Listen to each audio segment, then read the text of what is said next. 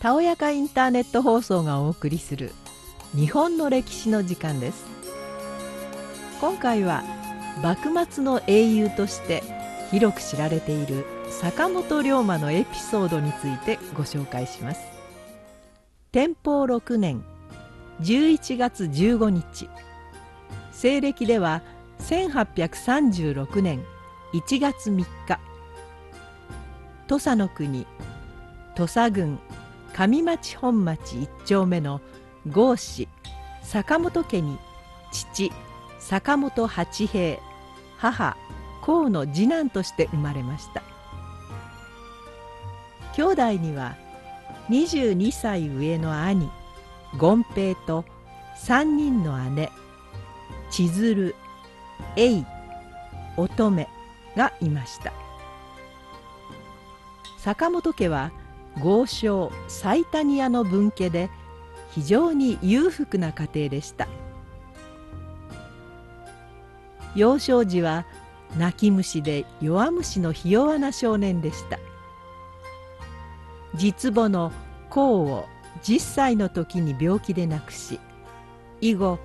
姉の乙女が母代わりに龍馬を教育します。12歳まで夜尿が治らなかったが乙女が夜中に川屋に起こして連れて行き克服させました。乙女は身長176センチ体重110キロを超える当時としては尋常ならざる体育を持ち剣術にも秀でていたため龍馬の剣術師範も務めました。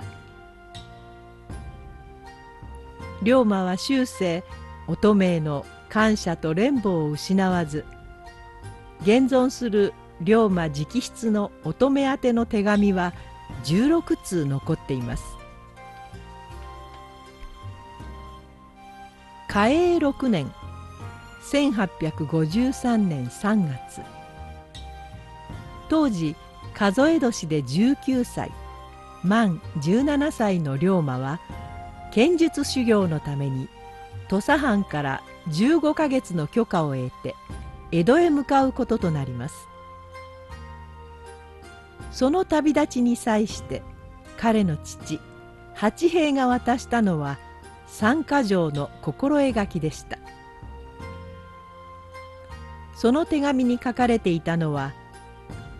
片時も忠義と孝行を忘れず修行に励むこと」「道具に心移りをして無駄遣いをしてはならないこと」「恋愛ばかりして国家の大事を忘れ心得違いをしてはならないこと」という内容の3つ。地方から都会の大学に進学する子供を送り出す現代の父親の心境にも通じるものがありますね。今回はこの三箇条の心描きのうち道具に心移りをして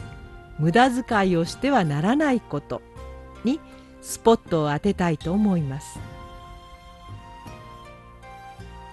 この内容は実は龍馬という人がそもそも非常に新しいもの好きで刀も大好きな人であったということが大きく由来しています。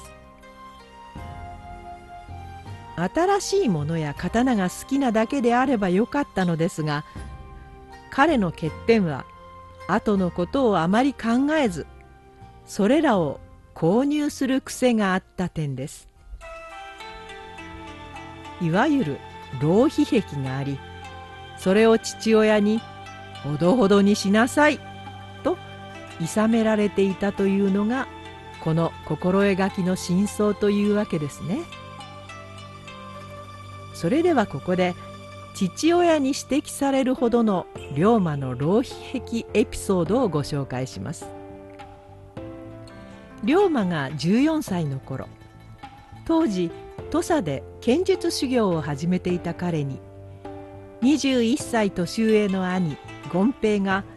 なんと最高級の刀をオーダーメイドで送っています。この刀は当時坂本家の近所に住んでいた佐野幸秀という刀工が作ったもの。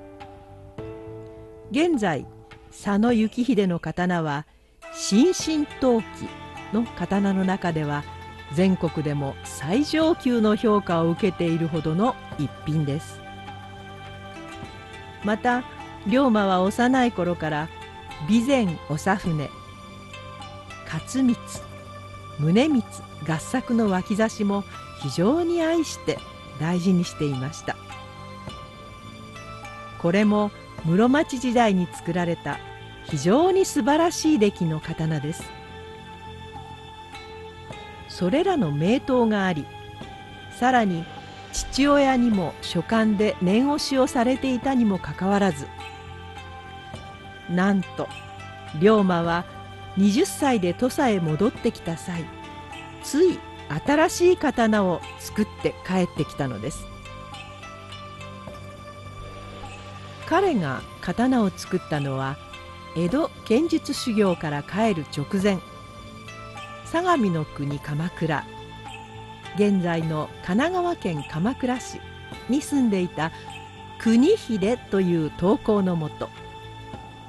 どうやら彼が江戸で通っていた剣術道場にこの国秀が作った刀を持つ人が複数いたのがその理由のようでした。皆が持っている刀がとても良い刀だったため自分も欲しくなり新しく作ってしまった龍馬。当然彼は父親と兄にこのことをかなりこっぴどく叱られたのではないでしょうか。さらにこの時作った刀を龍馬はその後あっさりと友人の広瀬健太に譲り渡してしまいます。その顛末も思わずクスッとしてしまうようなエピソードのオチとなっていますねそんな徒歩話がある龍馬ですが土佐藩脱藩後もその浪費癖はどうやら抜けなかった様子です。というのもそれ以降も頻繁に刀を変えたり刀のみに飽き足らずピストルや時計写真などにも興味を示しこの時代には珍しいブーツを履いていたことも知る人はきっと多いはずです。龍馬のそんな性格を見抜いていたからこそ父親は心描きの2条目にこの内容を書いたのでしょう。とはいえ龍馬があまりお金や物に頓着せず道具に心移りするようになったのは幼少期から彼に最高級のものを与えていた父親や兄にも原因の一端があるように思えます。裕福な豪子の家に年の離れた末っ子として生まれ幼少の頃から大層可愛がられて育ってきた坂本龍馬幼い頃からいいものを与えられすぎると